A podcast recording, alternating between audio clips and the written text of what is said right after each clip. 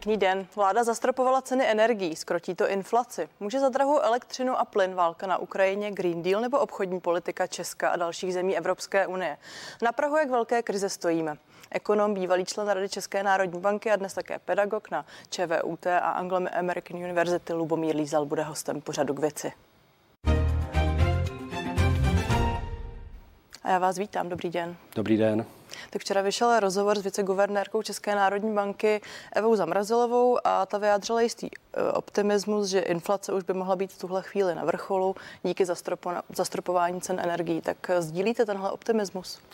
Tak do určité míry je pravda, že to zastropování hodně pomůže, ale já tam vidím riziko v tom smyslu, že to zastropování je bohužel děláno za cenu veřejných výdajů. Jinými slovy, na jedné straně tu inflaci krotíme státním zásahem, na druhou stranu navyšujeme dluh, eh, který potom se přímo zase promítne do eh, té inflace, takže ji bude táhnout z té druhé strany. O energiích určitě bude eh, v řeč ve většině tohohle rozhovoru. Mě ještě zajímá teď, co říkáte na dopady aktuální vysoké inflace konkrétně na lidi, protože já jsem včera slyšela rozhovor s bývalým guvernérem Miroslavem Singrem na Českém rozhlase a on vlastně naznačoval, že úspory lidí z té předinflační doby už, nikdy, uh, už se nikdy nevrátí na tu předválečnou úroveň a zároveň uh, už vlastně nebudou mít takovou kupní sílu. Tak co vy na to? No já s tím souhlasím. Musíme si uvědomit, že vlastně každá inflace v okamžiku, kdy se má krotit, tak svým způsobem je to přerozdělování od, přerozdělování od středatelů k těm, kteří z pravidla mají dluhy nebo nic nemají. To je v podstatě takový ten problém té inflace, že je to skrytá daň na ty, kteří jsou do určité míry šetrní a kteří myslí na budoucnost. A jak s tím teď mají lidé nakládat? No, každý ať si naloží podle sebe. A svým způsobem to je jedna z, jedna z věcí, kterou bych vždycky nerad dělal, je někomu radit, co má dělat se svými financemi, protože každý má trošku jiné preference, věří v jinou budoucnost a, a tyhle ty rady jsou a buď to obecné, takže svým způsobem nepoužitelné, anebo konkrétní a pak máte to riziko, že prostě špatně radíte, a protože ten člověk měl jiné preference, myslel si, že prostě situace bude jiná a i zároveň chtěl docílit něčeho jiného. Takže tak tam přesto myslím... nejde dát nějakou obecnou radu středním uh, vrstvám, na které teď pravděpodobně nejvíc dopadá to velmi markantní zdražování. Uh, tak uh, těm středním vrstvám bohužel teďka uh, ta rada už je, jak se říká, drahá. Uh, svým způsobem uh, střední třída má vždycky šanci nějakým způsobem se zajistit v okamžiku těch dobrých. Jinými slovy, myslet na to, že ta situace se změní a udělat ta investiční nebo ta spořitelní rozhodnutí předtím, než dojde ke změně situace. Jinými slovy, vyhodnocovat ta rizika předtím, než nastanou. Jinými slovy, když to řeknu teďka, kdo před mnoha lety nainvestoval do nemovitostí, tak vlastně svým způsobem se nějakým způsobem teďka zajistil. A dělat to teď už v okamžiku, kdy, jsou, kdy vlastně ty nemovitosti jsou spíš na cenovém vrcholu, moc nedává smysl. Jo, čili to, to jsem chtěl říct to, že vlastně v okamžiku, kdy a máte naspořeno nebo investujete, tak svým způsobem se snažíte vyhodnotit tu budoucnost, co vám může přinést za rizika a buď to ta rizika chcete využít ve svůj prospěch, jinými slovy investujete rizikově tak, abyste měli ten výnos, anebo na druhou stranu se chcete před určitými riziky chránit. Teď vás poprosím o komentář. Ta inflace kolem 17%, dalo se tomu předejít? Uh, myslím si, že do určité míry dalo. Uh, ta inflace, ta inflace vlastně má tři takové základní, uh, základní zdroje. A většina nebo větší část těch zdrojů je vlastně domácí. A my si to vlastně nechceme přiznat, ale v době uzávěry ekonomiky vlastně ty schodky veřejných financí byly vysoké a to vedlo k tomu, že vznikla odložená poptávka. V okamžiku, kdy se tedy obchody otevřely, tak ten dluh se nějakým způsobem projevil právě v tom, v tom, že obyvatelstvo bylo ochotno akceptovat rostoucí ceny na počátku. A to je i ten důvod, proč já jsem zmiňoval u toho stropování cen energií, že v okamžiku, kdy to je na dluh, že ta vláda svým způsobem ty peníze potom si půjčí a pak zase, zase dodá, tak to znamená to, že to je opět ten samý mechanismus, který nějakým způsobem postrčí tu inflaci ne v těch energiích, ale, ale někde jinde. Ale abych se vrátil k té, k té inflaci na začátek, tak eh, ta, to je vlastně jedna z těch, eh, jeden z těch zdrojů je čistě domácí. A ten eh, druhý zdroj hlavní je právě, řekněme, energetická politika, která do určité míry vlastně si nechtěla přiznat, že ty technologie, které jsou v oblasti energetik, jsou dlouhodobé a že otočit tím kormidlem energetiky trvá mnohem déle než v měnové politice. Vy naznačujete, že má konat více vláda. Já se ještě zeptám. Tuhle roli má taky Česká národní banka. Nový guvernér Aleš Michl tento týden v komentáři pro Mladou frontu dnes uvedl, že za dva roky se ta inflace vrátí k na úrovně zhruba 2% ale on zároveň dodává, že trvá na tom, že nebude zvyšovat úrokové sazby. Tak jak toho cíle dosáhnout? No, já v podstatě to beru tak, že to je trošku rezignace na mandát centrální banky. A v okamžiku, kdy prostě prognózy centrální banky ukazovaly, že inflace se dostá, dostane před 10, přes 10% tak debata o tom, jestli zvyšovat nebo nezvyšovat úrokové sazby, podle mě je chybná. Jo? To je no, zápověď je jasná a ta odpověď musí přijít hned a ty sazby se mají zvyšovat mnohem razantněji, než jak činila centrální banka. Jak se to přeložit, něk... že centrální banka vyslala signál zkrátka politikům, že teď je to vy? Uh, no, ona přesně jak. Ona vyslala signál jako, uh, no, my ty sazby budeme zvedat, ale pomalu, takže se všichni na to byli schopni připravit, což svým způsobem dává do té ekonomiky signál, očekávejte růst cen a zkuste si říct o vyšší plat, zkuste si říct o vyšší ceny. A když to, ta centrální banka udělá ten rázný krok, jinými slovy překvapí hodně, tím krokem, že ty sazby zvýší výrazně vysoko v jednom kroku, tak najednou všichni stojí před hotovou věcí a už neočekávají, že ty ceny porostou dál, protože, eh, protože banka bude odpovídat na růst cen. A řeknou si, aha, tak centrální banka razantně zasáhla, jinými slovy, ona chce tu inflaci stlačit na inflační cíl v nejkratším možném čase, takže já nemůžu počítat s tím horizontem eh, dvou, tří let, že ta inflace bude vysoká, ale myslím si, že za rok tam asi eh, nějakým způsobem se dotáhnou na ten inflační cíl a pak vlastně nemá cenu měnit investiční rozhodnutí z minula. No a tedy tímhle nastaveným kurzem vrátíme se zpátky k té úrovni 2%, jak slibuje Aleš Michl? Uh, já doufám, že ano. Ono to nezáleží jenom na centrální bance, a ono také záleží dost na tom vnějším prostředí. A pokud to vnější prostředí usoudí, že uh, role centrální banky je spíš pasivní, že tam uh, že měla být razantnější, vyhodnotí si, že úrokový diferenciál už vlastně není dostatečný pro kompenzaci těch rizik, tak se zvýší tlak na korunu a o to rychleji potom budou mizet eh, devizové rezervy České národní banky, co se potom může projevit v tom, že nakonec centrální banka bude muset eh, ty úroky zvýšit akorát už nebude mít tolik devizových rezerv jako v minulosti. Ještě než se dostaneme k cenám energií, zajímá mě váš názor na to, co teď často opakuje opozice, když se bavíme o zdražování konkrétně potravin. Eh, ano, i SPD často opakují, že by zastropovali nebo že by snížili DPH na potraviny. My vidíme takzvanou maďarskou nebo slovenskou cestu. Funguje to podle vás? A to nefunguje. Tady, tady v podstatě to, že zdražují potraviny, není dáno nějakým arbitrálním rozhodnutím, ale je to spíš dáno tou celkovou situací, kterou jsem popisoval právě na začátku, eh, že tam byla ochota obyvatelstva akceptovat rostoucí ceny na počátku. Právě z důvodu toho, že byla odložená poptávka, eh, že vlastně narostly úspory právě na ten veřejný dluh, čili eh, tam tohle by nepomohlo. To není řešení. Bývalý člen Rady České národní banky Lubomír Lízal je mým dnešním hostem pořadu k věci. Už jsme tady zmiňovali, že vláda zastropovala ceny silové elektřiny a také plynu a když to řeknu velmi jednoduše, tak dodavatelům bude hradit ztrátu. Pomůže někomu podle vás tohle řešení? Tak eh, určitě někomu pomůže, prostě protože eh, řada, eh, řada odběratelů, zejména malých firm nebo, nebo běžných lidí, se dostala do situace, kdy vlastně nebyli schopni získat rozumnou smlouvu na energie. A ty energie vlastně dneska už vnímáme a myslím si, že to je celkem, celkem jasné, že to je do určité míry veřejný statek, že v podstatě bez nich nejste schopni, nejste schopni nějakým způsobem fungovat v okamžiku, kdy si mohou vybrat mezi tím, jestli mrznu a nebo platím horentní sumy, tak je vidět, že je to do určité míry, do určité míry nezbytnost. Pardon, takže byste řekl, že pomohou domácnostem? Určitě, určitě pomohou domácnostem, ale je to zase, je to zase ta, je tam to ale, které jsem zmínil na začátku, že samozřejmě každá takováhle pomoc, právě protože tam jsou potom ty kompenzace těch prodejcům na ten takzvaně ušlý zisk, a tak to samozřejmě vede k tomu, že se, že se narůstá potom ten strukturální deficit České republiky. Jinými slovy, na na jedné straně tu inflaci krotíte tím, že ceny jsou zastupovány, na druhou stranu do té inflace přikládáte pod kotel tím, že vytváříte dluh. Vy jste v komentáři pro seznam zprávy napsal, cituji, sledujeme v přímém přenosu energetickou smrt českého průmyslu. To znamená, že to vnímáte tak, že to opatření minimálně pro průmysl rozhodně dobré není. Uh, ono, ono je nedostačující.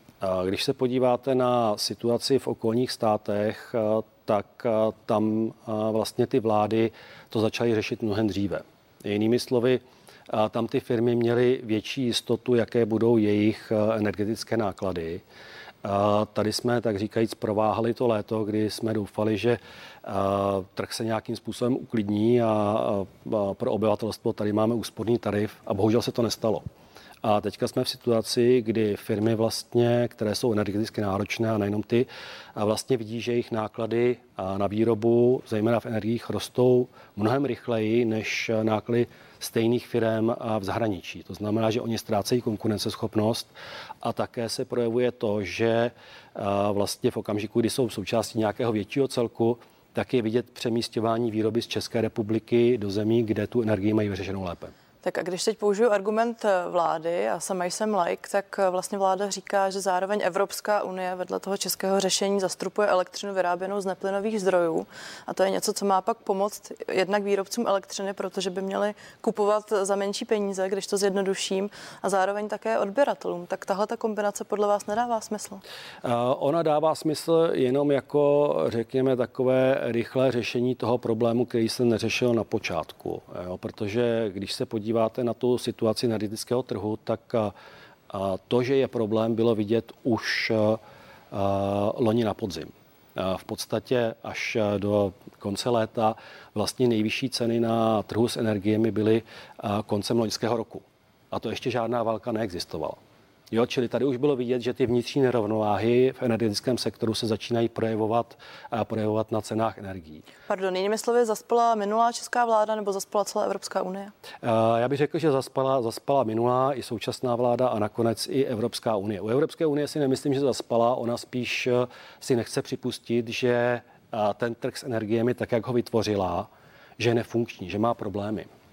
A samozřejmě pokud si má politická reprezentace připustit, že něco vytvořila, pět let tady nebo deset let tady budovala a ono tam, oni tam jsou v těch základech jsou, jsou problematické momenty, které, které to celé znevěrohodní, tak samozřejmě se vždycky snažíte, tak říkají ten Titanic před sebou trošku tlačit a doufat, že eh, ta díra v tom ledovci se projeví až u té příští vlády. Vy tedy často implikujete, že se zatím nedaří krotit ty samotné příčiny růstu cen energií. Co se tedy mělo nebo má stát jinak? Uh, jeden, z základní, jeden z základních problémů, které tam je, je vlastně nebalance uh, v tom, jak uh, energie jsou uh, vyráběny, protože uh, většina diváků to netuší. V ekonomii vždycky máme takovou tu poučku mezi, nabídce, mezi nabídkou a poptávkou a že se střet někde na ceně, ale v energetice napřed platí fyzika a až teprve potom ta ekonomie. A protože napřed platí fyzika, tak platí to, že vlastně ten energetický trh s elektrickou energií vlastně je konstruován trošku jinak. On je dělán tak, že v každém okamžiku se výroba přizpůsobuje poptávce. A ta cena je daná nějakým historickým vzorcem, nějakou dohodnutou, dohodnutou věcí, jak se to, jak se to řeší. Takže vlastně v krátkodobém energetickém trhu platí to nikoliv, že nabídka se střetává s poptávkou, ale že výroba reaguje na poptávku podle daných, podle daných cenových mechanismů. Což je trošku něco jiného, než, než obvykle těch ekonomických poučkách máme. Proto říkám, že napřed platí ta fyzika, protože aby se ostava mohla fungovat, tak když někdo pustí továrnu nebo zapne žárovku, tak ta elektrárna prostě mu nezavolá, jakou máte cenu a kolik mi zaplatíte, ale prostě tu elektřinu vyrobí. Rozumím. A teď mi prozradit, co tím tedy máte na mysli pro praxi a kde by mělo být to zlepšení? A pro praxi tím na mysli, na mysli to, že vlastně Evropa odstavovala stabilní a ředitelné zdroje ve prospěch zdrojů neředitelných. A samozřejmě to chvíli můžete dělat.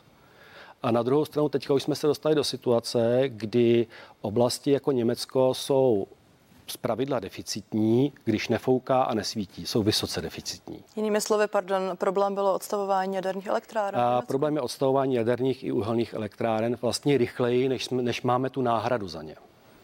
Jo, čili my máme na jedné straně, na jedné straně jsme měli do určité míry přebytek kapacit, na tu výrobu a říkali jsme si, no, a to, co teďka nějakým způsobem škrtneme, ty jaderné nebo uhelné elektrárny, tak ty nahradíme plynovými. Což ovšem vede k tomu, že si vytváříme závislost z jedné komodity, která je, řekněme, generovaná doma na komoditě dovozové, protože plyn v Evropě se těží pouze v, u Británie a v Norsku a ty, ty další uh, plynová naleziště jsou minimální. Jinými slovy, tam je ta závislost na dovozech mnohem větší než v těch ostatních oblastech, ať už, to, ať už šlo o uhlí nebo o uran, kde si vlastně uh, jaderné palivo si můžete dělat zásobu na několik let dopředu. Tak a téhle komodity má teď tedy Evropa, uh, nebo hrozí, že jí bude nedostatek, protože se bavíme také o plynu z Ruska pochopitelně. Bavíme se o nějaké platnosti Green Dealu a nástupu zelených technologií. Eh, ptám se na to, je to teď rychle řešitelné? No, rychle řešitelné to moc není. Eh, v podstatě vy už řešíte následky tak trochu katastrofy. Jo, řeknu, já použiju čistě jenom jako číslo. Eh, v okamžiku, kdy vláda uvažuje, že kompenzace z důvodu, z důvodu toho, že elektřina je drahá, počítá se to ve stovkách miliard, tak já říkám, no ale stovka miliard, to je v podstatě jaderný blok. Jinými slovy, my teďka vyhodíme jaderný, cenu jaderného bloku do vzduchu na kompenzace a kdyby jsme si ho před pár lety postavili, tak, tak jsme na tom dobře. Čili tady vidíte, tady vidíte to, že to rychlé řešení neexistuje a řešení, která máme, jsou už jenom špatná právě z hlediska toho, že používáme cenové stropy a nějaký způsob přerozdělování. Na druhou stranu prostě platí to, že v okamžiku, kdy já dám kompenzace těm výrobcům nebo distributorům, to už je jedno, jak to, jak to schéma bude ve výsledku, tak ty peníze v někde v ekonomice budou. A někdo na těch penězích bude mít nadměrný zisk. Jinými slovy, mohu je zase určitým způsobem vytáhnout zpátky. A to jsme trošku v plánovaném hospodářství, kde byly tisíce cen a někde, někde se něco subvencovalo, někde se, někde se něco danilo mnohem více. Ale vlastně to je jediné řešení, které do určité míry je schopné eliminovat ten neblahý vliv toho, že ten státní dluh by narostl, narostl enormně. Tak i k tomu se za malou chvíli dostanu. Lubomír Lízal zůstává hostem pořadu k věci.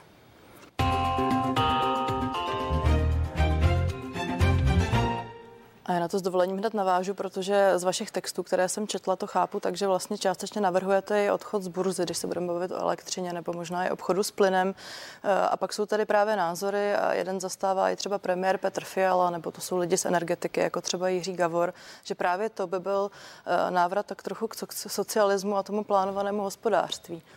Eh, já možná odpovím trošku jinak a výjdu z toho, co jsem měl někde na začátku, že energie je tak trochu veřejný statek.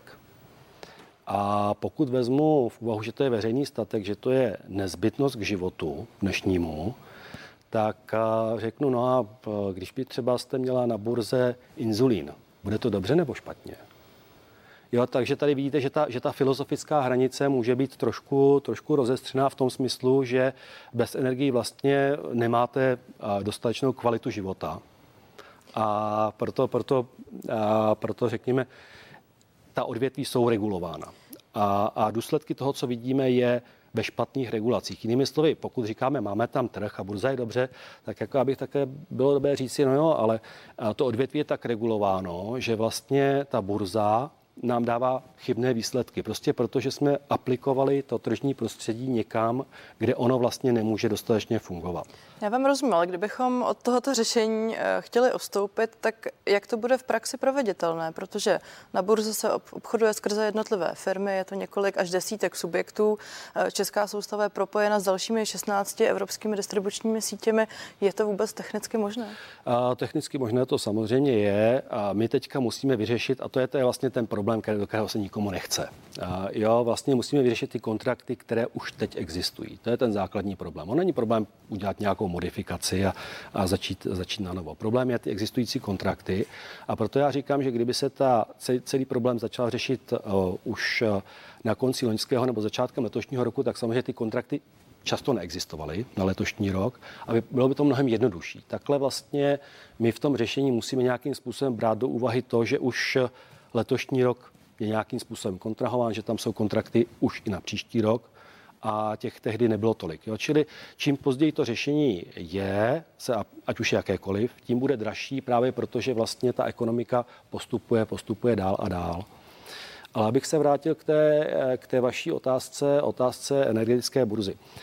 Z pravidla vidíme burzu jako, že to je skvělý investiční nástroj, že tam a v podstatě ty investoři se mohou nějakým způsobem rozhodovat mezi akciemi a tak dále. A energetická burza je do určité míry trochu jiná v tom, že když vezmete standardní burzu, tak tam máte pravidla o tom, že když vám cena rychle vzroste nebo klesne třeba o 10%, tak se zastaví obchodování a provede se analýza toho, jestli tam náhodou nebyly spekulativní obchody, jestli tam není insider trading, jestli tam nejsou nějaké podobné problémy. No já tak jsem, to je něco, jsem, co, když já... vám skočím do řeči, tak například bývalý premiér Mirek Topolánek tvrdí, že burza v normálních časech reguluje cenu i poptávku. Tak, Čili je to, o čem tak, tak, tak. Ale taky tam je kontrolní mechanismus na to, aby to někdo nemohl zneužít. A v okamžiku, kdy na té burze máte minimální obchody, kdy objem těch obchodů je velmi malý, tak samozřejmě možnost manipulovat s tou cenou je docela vysoká. Jo, takže tam bych očekával, že uh, nezaznamenal jsem nějaká veřejná vyjádření burzy o tom, že provedli, uh, že provedli analýzu toho, že ty obchody jsou skutečné, nejsou spekulativní. A máme, a máme tady jednu, máme tady tenhle ten, tenhle ten. Vrátím k tomu, že jsme součástí Evropské unie, součástí uh nějakého společného unijního trhu. Eh, zase počím si slova premiéra Petra Fialy, který říká, že Česko nemůžeme izolovat uh, už z toho důvodu, že třeba konkrétně elektřiny vyrobíme dost, ale zároveň jsou jiné suroviny a je to zmiňovaný plyn, který tady dnes také zazněl, uh, na jehož přísunu jsme závislí ze zahraničí, že se zkrátka nemůžeme vystavit této izolaci.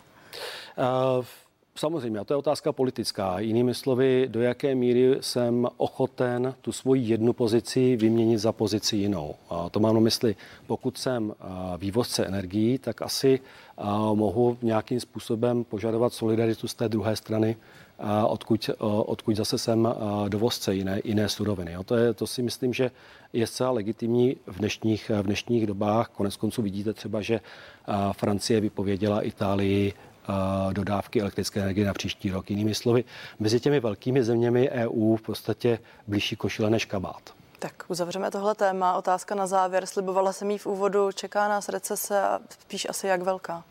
Uh, recese nás nepochybně čeká uh, právě z důvodu toho, že uh, to řešení energetických problémů bude teďka nákladné a bohužel eh, vidím i přesun, eh, řekněme, výroby do jiných zemí z České republiky. To znamená, že tam bude nejenom ta recese z důvodu toho, jakým, jakým způsobem se vyvíjí celá Evropa, ale právě vzhledem k tomu, že naše energetická cenová hladina v oblasti energii začíná být vyšší než v těch sousedních zemích, že teda vlastně bude ještě další odliv výroby do sousedních zemí. Takže to vnímám jako, že to bude určitý jako multiplikátor toho problému, který máme. Tak to je výhled ekonoma, také pedagoga Lubomíra Lízela. Já vám děkuji za rozhovor.